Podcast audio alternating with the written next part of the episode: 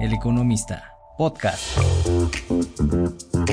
Hola, bienvenidos y bienvenidas a Economía sin Monotonía, un podcast de El Economista.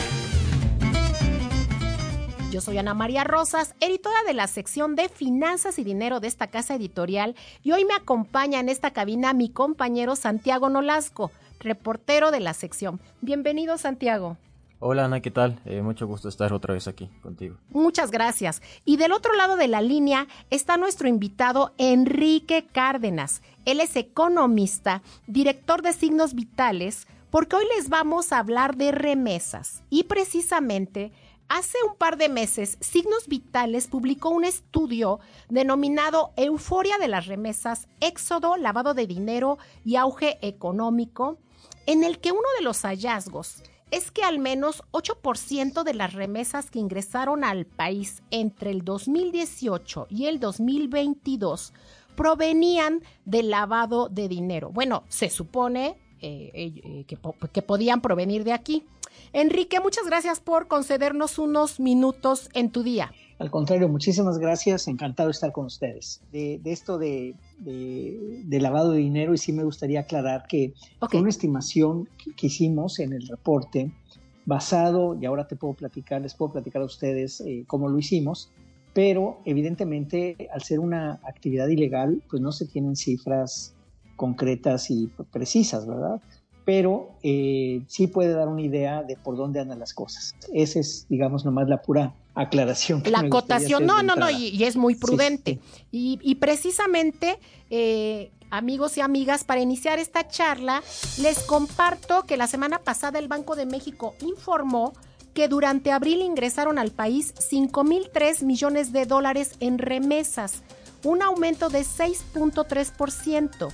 Que si bien es una cifra menor a la de marzo, que fue de cinco mil ciento ochenta y seis millones de dólares, se trata del mayor ingreso para un mes de abril.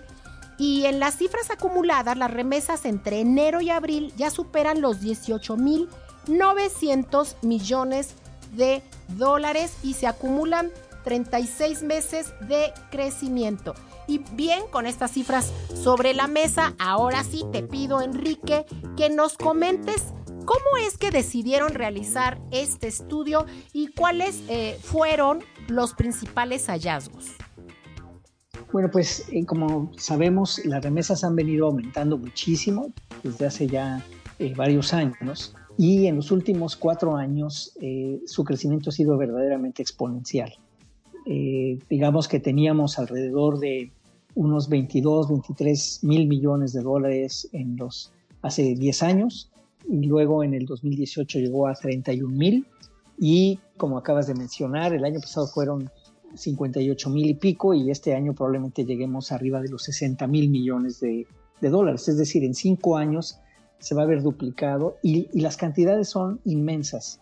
Eh, vale la pena pasarlo a pesos, ¿no? Este, son sesenta mil millones de dólares, pues equivale a sesenta por casi veinte, eh, digamos a cien.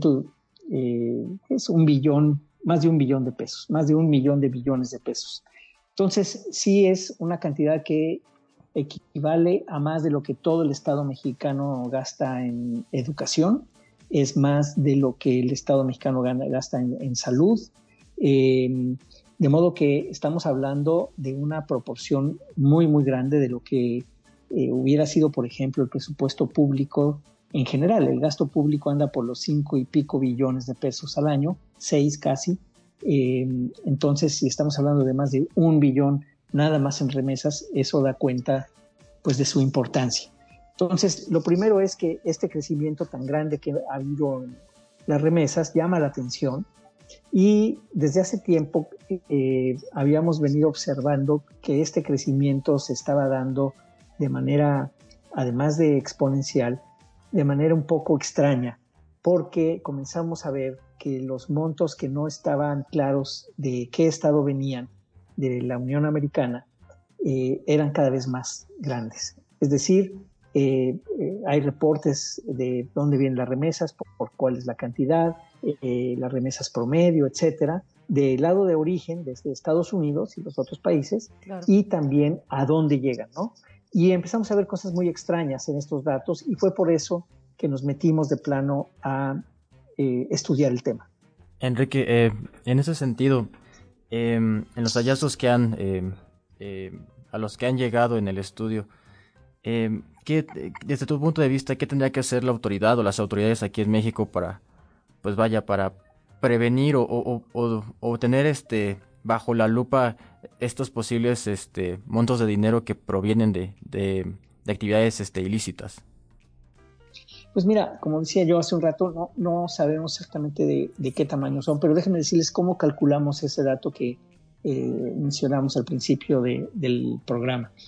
Eh, resulta, imagínense ustedes, resulta que hay doscientos veintisiete municipios del país en, mil, en el veinte veintidós que re, se realizan tantas operaciones de remesas que serían suficientes ese número de remesas en doscientos veintisiete municipios para que cada uno de los hogares de esos doscientos veintisiete municipios recibieran eh, más de una remesa mensual. Imagínense, todos los hogares recibieran más de una remesa mensual. Eh, es cierto que hay muchos hogares que reciben más de una remesa mensual, pero el que haya doscientos veintisiete municipios en donde todos los hogares, el cien por ciento en promedio, reciba más de una remesa mensual, pues sí sonaba bastante extraño. Sí. Y no solamente es más de una remesa mensual, estamos hablando que si tú ves el promedio de las remesas en esos doscientos veintisiete municipios, dices, ok, nada más, vamos a suponer que solamente fuera el cien por ciento, el extra eh, del, del cien por ciento, o sea, de una remesa mensual, el, el cien por ciento de los, de los eh, hogares, pues resulta que son eh, cuatro punto cuatro millones, miles de millones de pesos. Y esa cantidad, pues como que resulta muy raro, vamos, es, es enorme. Si sí, no se ve en el pensar, progreso de la de los municipios, ¿no? De lo, al, al revisar además, este estudio, ajá, vemos que son municipios eh, que paradójicamente hay mucha pobreza, ¿no? Entonces no se ve reflejado el progreso como tendría que, que ser y lo que significa eh, una remesa, ¿no? En, en, en el sentido más amplio, cuando empiezan a llegar las remesas se supone que llega la prosperidad a ese lugar, ¿no? Que voy a abrir una tiendita, que voy a poner, eh, voy a mejorar mi casa, ya que el promedio de la remesa, pues está, el mes pasado fue de trescientos ochenta y dos dólares, ¿no? Entonces, sí. eh, no se ve este progreso según tu análisis, ¿verdad? Pues mira, es, es, es exacto, es, es parte del, del asunto, porque por un lado, entonces, vemos una gran cantidad de dinero que está llegando. Segundo, que hay, si te metes a nivel municipal, entonces encuentras estos doscientos veintisiete municipios que tienen esta peculiaridad que estamos diciendo, donde reciben muchas remesas. Tercero, ¿qué tipo de municipios son? Y a eso iba yo hace un momentito. Perdón. Justamente lo que dices. No, no, no, está bien. Justo lo que dices. Muchos de esos municipios eh, siguen, siguen estando en pobreza, algunos en pobreza extrema. El promedio de las remesas en esos municipios es más alto que el promedio nacional. Entonces estamos hablando que cada hogar, fíjate, de, todo, de esos doscientos veintisiete municipios están recibiendo en remesas más de ocho mil pesos uh-huh. mensuales y siguen en pobreza extrema. Entonces como que está medio raro, ¿no? No puede ser. Y, eh, y por otro lado, ochenta de esos doscientos veintisiete municipios están catalogados como de baja migración. Es decir, que muy poca población de esos municipios eh, emigra a Estados Unidos. Entonces, está absolutamente extraño cómo tienes mucho dinero, muchos hogares que lo reciben, siguen en pobreza y además de ahí ni siquiera mandan migrantes al extranjero. Entonces dices, oye, pues aquí hay algo raro, ¿no? Y, y eso es justamente lo que, lo que encontramos eh, y por eso pensamos que las autoridades realmente pues deben de explicar qué es lo que está sucediendo, porque no estamos hablando de dos o tres pesos, estamos hablando de mucho dinero.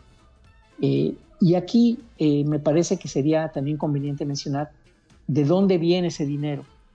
Y lo que encontramos es que hay un estado en particular que llama muchísimo la atención. Bueno, hay, hay varios estados en donde hay muy poquitos mexicanos y el monto de remesas ha aumentado tremendamente. Uno de ellos, que es el que más llama la atención, es Minnesota. Es Minnesota, claro. Que sí, que nunca, pues digo, nunca ha sonado porque haya muchos mexicanos ahí.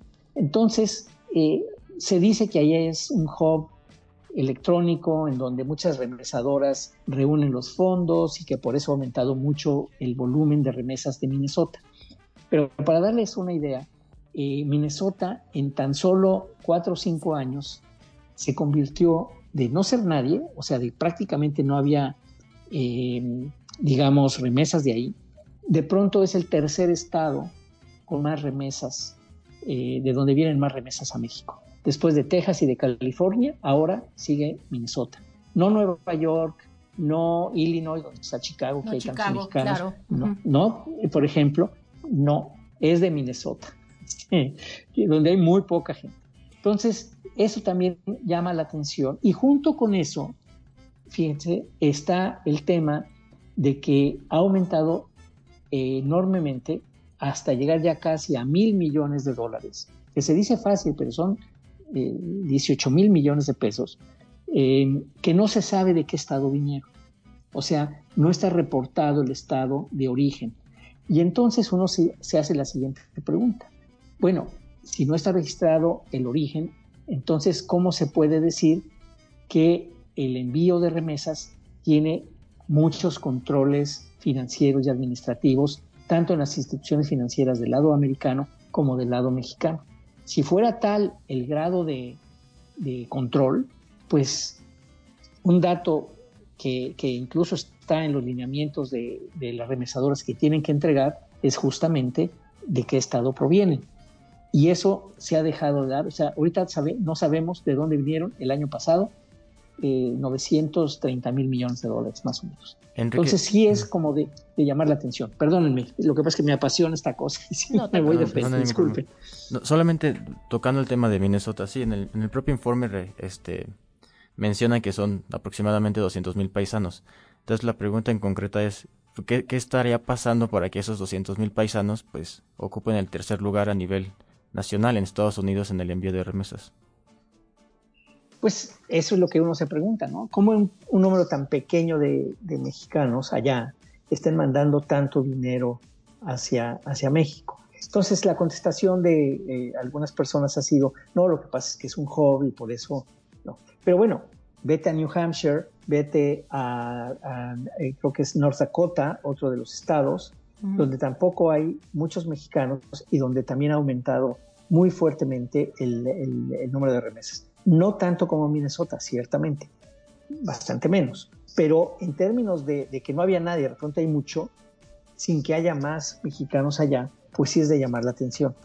De modo que lo que estamos pidiendo realmente a las autoridades es que nos digan qué es lo que está pasando, eh, porque las expli- bueno, más bien, porque no hay explicaciones. Bueno, el argumento que, ay, perdón que uh-huh. te interrumpa, el, el argumento sí, que ha dado, por ejemplo, en las conferencias de prensa el Banco de México y también la gente del CEMLA, incluso los investigadores, eh, pues siempre nos dicen que tuvo que ver mucho con las ayudas que le daba el gobierno de Estados Unidos a, a toda su población, eh, eh, fueron ayudas generalizadas.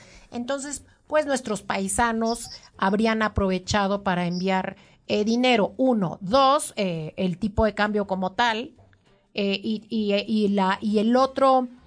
punto, eh, ay Dios mío, ya se me olvidó, pero bueno, estos son los principales puntos que ellos, ellos, ellos argumentaban. Ah, no, que precisamente en el momento que se cierran las fronteras, quizá había mucho dinero que entraba, eh, que los paisanos traían en, en la bolsa y que entonces lo tuvieron que mandar, ¿no? Entonces, esos son los argumentos, pero tú considerarías que no son suficientes estos argumentos, que no son claros. Mira, definitivamente no, por lo siguiente. El aumento de las remesas viene desde antes de la pandemia, eh, fue durante la pandemia y ha seguido después de la pandemia. Perfecto. Y, ¿no? Entonces, sí es cierto que hay un brinco, también hay un brinco en otros países y sí es cierto también que ha habido mucho empobrecimiento en México y que, por lo tanto, los familiares de personas muy pobres en México también han hecho un esfuerzo adicional por mandar dinero a México. Como sabemos, incluso la clase media se contrajo con, con, con la pandemia, sigue sin recuperarse y lo conozco anecdóticamente, nada más, no puedo decir más porque no, no tengo el dato, digamos, pero sí anecdóticamente que muchas personas que antes no mandaban dinero a México mandaron dinero a México durante la pandemia porque sus familiares perdieron el empleo o porque sus negocios estaban muy caídos, ¿no? Como sucedió en, en, en restaurantes, por ejemplo, en hoteles, etcétera. Entonces, eh, sí hay una razón por la cual durante la pandemia haya habido un, pues un chipote, uno podría decir. Nada más que resulta que el chipote, no, primero, no es un chipote muy visible, porque viene desde antes y ha seguido después. Eh, entonces, ese sería un primer argumento. Segundo, también se dice, oye, pero México no es el único país, hay otros dos o tres países que también han tenido aumentos muy importantes. Y yo contestaría, bueno, pues hagan investigación igual. O sea, tampoco quiere decir que el hecho que haya dos o tres países que también han tenido aumentos muy importantes eh, necesariamente hace que sea ordinario lo que sucede en el país. Y tercero, el tema de los controles eh, que les mencionaba. La gente del CEMLA y del Banco de México siempre han argumentado eso, que hay muchos controles administrativos, que hay cinco o seis controles administrativos. Bueno, justamente sacamos un adendum de ese reporte eh, recientemente, eh, si no lo tienen se los mando, donde viene una, eh, una réplica a justamente una crítica que se nos hizo por parte del CEMLA eh, en el sentido de que es, había estos controles. Bueno, resulta eh, que de acuerdo con la información que ha presentado la Comisión Nacional Bancaria, en el dos mil dieciocho hubo eh, supervisión al solamente una cuarta parte de las, de las empresas remesadoras. O sea, las compañías financieras que envían remesas solamente se supervisó a una cuarta parte. Pero ya de por sí es bajo. Bueno, esto por la pandemia. veinte veintidós, esto por la pandemia. Eh, no, no, no, antes de la pandemia. Estoy hablando ah, del dos mil dieciocho. Ah, perdóname, perdóname. Prácticamente, uh-huh. prácticamente solamente se supervisó porque la comisión ciertamente tiene, tenía y tiene ahora peores limitaciones de supervisión de las instituciones financieras, no solo las remesadoras, pero en particular las remesadoras, cuando se argumenta de que hay muchos controles, pues resulta que la Comisión Nacional Bancaria, que es la que supervisa a estas eh, compañías financieras remesadoras o que envían remesas, pues solamente supervisó a una cuarta parte de las instituciones.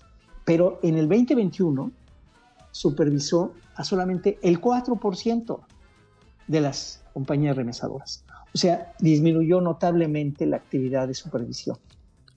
Eh, así es que No podemos, perdóname, no, no podemos pensar que sea un buen argumento, creo yo, simplemente porque, de hecho, la Comisión Nacional Bancaria, ellos mismos dicen, no los hemos supervisado. Ent- Perdón, ahora sí, disculpa. Sí, no, no hay ningún problema. Sí, solamente preguntarte, eh, desde tu, pues sí, desde tu óptica, ¿por qué ha caído la, la supervisión en las remesadoras? Eh, ¿qué es lo que podrías este, llegar a concluir eh, en el actuar de la autoridad? Mira, no, no sé, la verdad, si se trate solamente del caso de las remesadoras. No tengo la información sobre la supervisión que se ha hecho a las demás instituciones financieras. Hay muchas instituciones financieras que no son supervisadas por la Comisión Nacional Bancaria, digamos, por ley. Eh, y sé también que desde hace algunos años, desde antes del cambio de gobierno, había, eh, pues digamos, necesidad. Había solicitudes expresas, ¿se acuerdan ustedes del presidente de la Comisión Nacional Bancaria de entonces, Guillermo Babans, de que no tenía suficientes recursos de supervisión para poder supervisar a todas las instituciones que tenía que supervisar y que eso podía llevar a problemas de fraude o de quiebra de ciertas instituciones financieras, sobre todo casas de, eh, de digamos, eh, casa, cajas de ahorro y esas cosas. Sí, las Entonces, OFOMES, las OFOMES, las OFIPOS, ajá, ajá. todos esos intermediarios Exacto. financieros. Él, él, per, perdón, él, él siempre auditorio, eh, la Comisión Nacional Bancaria y de Valores desde hace mucho tiempo, este ha sido uno de sus argumentos. Dice, me están ampliando eh, mi espectro de, de supervisión, pero no me dan más personal. Entonces, con este personal yo tengo que, que cumplir con, con mi labor de supervisión y bueno, pues... En esto es en lo que ellos se resguardan, ¿no? Y dicen, o se protegen y dicen, pues no, no, no, no puedo eh, cumplir al cien por ciento. Sí. Y sabes, además, hay otro, hay un agravante adicional, y es que al entrar este gobierno, muchas, eh, con, con aquello de que iban a prohibir que las personas que trabajaban en, digamos, el sector financiero pudieran re- salir del gobierno y trabajar en el sector financiero, que iban a tener que pasar diez años, Los diez etcétera, años, ajá. Uh-huh. ¿Te acuerdas? Sí, bueno, claro. Pues hubo mucha gente. ¿Cuántos son muchos? Digo, el dato en la cabeza no lo tengo, pero creo que fueron doscientos funcionarios medios, medios altos, de la, o sea, supervisores eh, de la Comisión Reguladora, eh, perdón, de la Comisión Nacional Bancaria, que renunciaron a la Comisión Nacional Bancaria. Entonces, la comisión ya de por sí que estaba medio, eh, digamos, débil en términos de sus capacidades de supervisión, con esa salida tan grande de personas que no se reproducen fácilmente, porque la, la, ser supervisor bancario, como ustedes saben, pues tiene mucho chiste y, y tiene, eh, hay necesidad de una experiencia fuerte, porque mucho tiene que ver con casi casi olfato, ¿no? Para decir dónde puede haber algún problema, estar olfateando los problemas. ¿Y los y reportes entonces, qué tanto han servido? Ahí tuvimos los reportes, ese problema. Los reportes que tienen que hacer precisamente este tipo de entidades, las OFOMES, este, las OFIPOS, las casas de cambio, las remesadoras tienen que reportar operaciones por sí. más de determinada cantidad. Sí, y, y, y ese es eh, así, así lo tienen que hacer, y por eso digo justamente que el hecho de que se supone que tienen que reportar, pues no están reportando.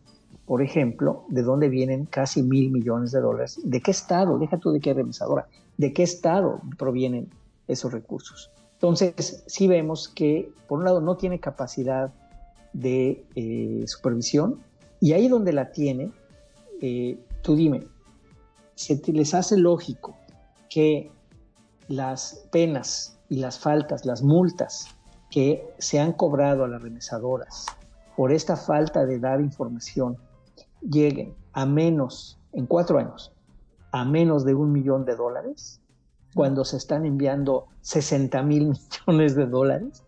No, por dime? supuesto que no. No, no tiene sentido. O sea, entonces, cuando nos dicen de parte del CEMLA, o sea, oye, hay muchos controles, no hay lavado de dinero, etcétera, mm. porque hay muchos controles, pues, ¿dónde están los controles? O sea, ¿quién quiere... ¿Quién, ¿Quién va a sentirse inhibido por los controles si saben que ni siquiera no los van a multar? Y si los llegan a multar es por cacahuates. Enrique, ¿no? eh, Entonces, aquí, sí, aquí tendría que adelante, cambiarse adelante. alguna algún reglamento, alguna ley secundaria.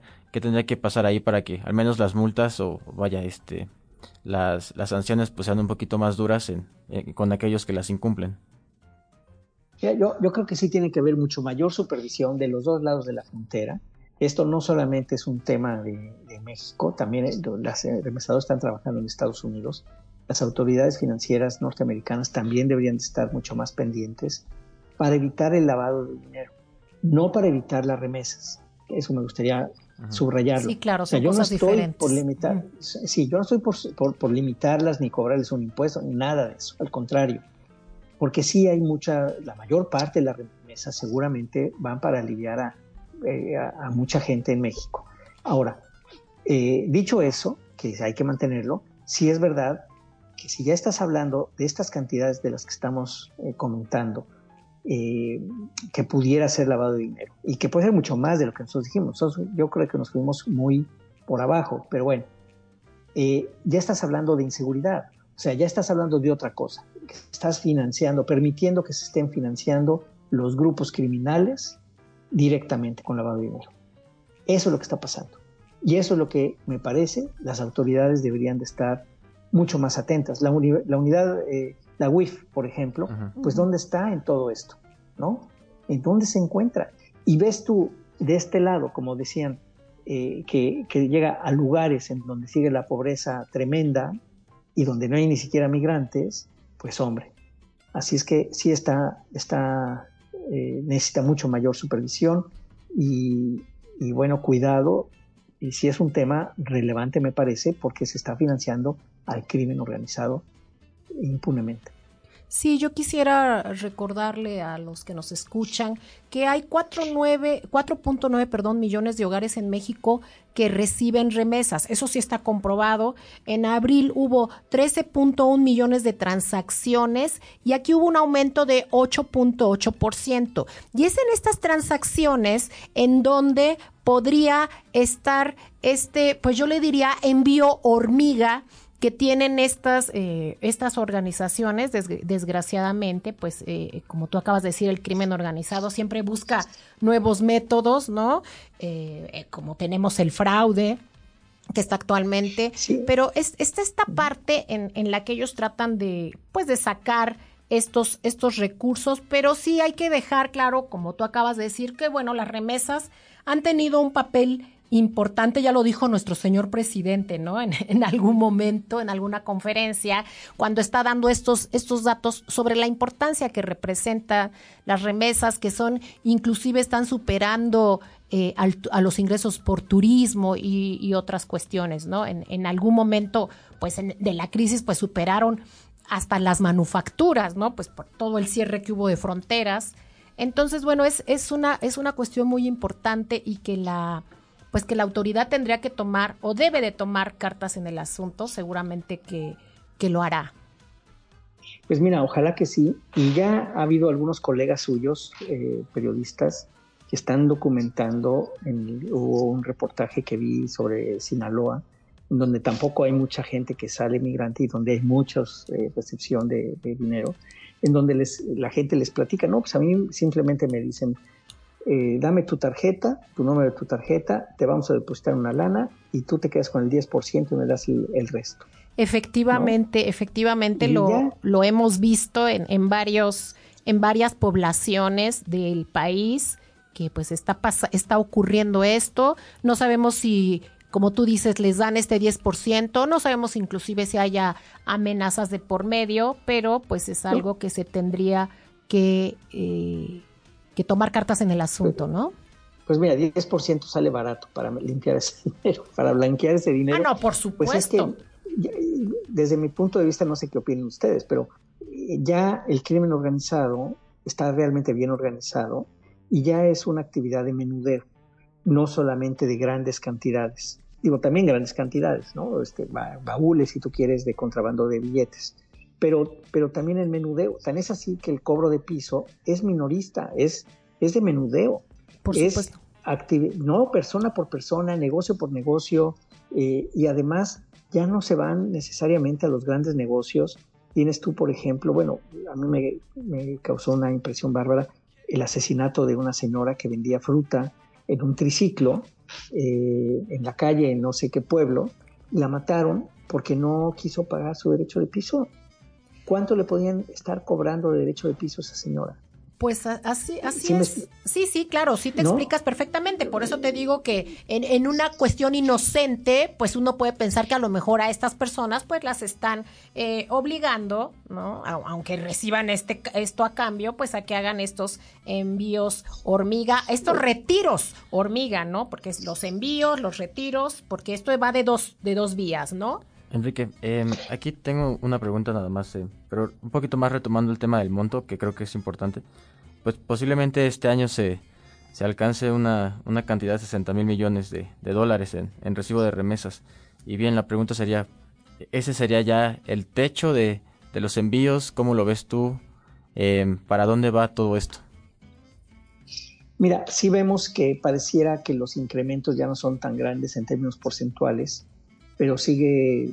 Eh, yo veo que no, no sé si es el techo, pero lo que vemos es que sigue aumentando más despacio, pero sigue aumentando la cantidad. Y repito, ya la cantidad como tal, aunque ya fuera el techo, estamos hablando de una cantidad gigantesca, enorme, ¿no? Eh, que, que ya es escandalosa. Eh, eh, por el monto, por el volumen, el hacer ya a México, creo que es el tercer país que recibe remesas del extranjero después de la India y de China. Digo, la India y la China. Es el segundo, es el segundo, ya, ya, ya desplazó a China. Fíjate. Ya desplazó a China. Pues mira, uh-huh. ¿Cuántos millones de habitantes tiene China? Así es. ¿Y cuántos millones de habitantes tenemos nosotros? ¿No? Entonces, no, no, no hay manera de tapar el sol con un dedo, la verdad. Y pues yo creo que no les queda de otra más que revisar y analizar, y en lugar de ponerse a la defensiva, pues mejor ponerse a trabajar. Enrique, pues muchísimas gracias por habernos acompañado. Eh, se nos este se nos acabó el tiempo. Ese es un tema muy importante. Estoy segura de que muchas de las personas que nos escuchan reciben remesas de sus familiares o tienen algún conocido que las recibe, las cuales son de gran ayuda para la economía familiar, sin duda. Gracias también, Santiago, por habernos acompañado. No, no hay de qué, Ana. Gracias, eh, gracias a ti, gracias, Enrique. Que estés muy bien. Pues muchísimas gracias a ustedes, Ana, eh, Santiago, muchísimas gracias por eh, tenerme con ustedes y saludos a todo el auditorio. No deje de escuchar los podcasts del Economista por nuestras distintas plataformas. Yo soy Ana María Rosas, editora de Finanzas y Dinero. El Economista, podcast.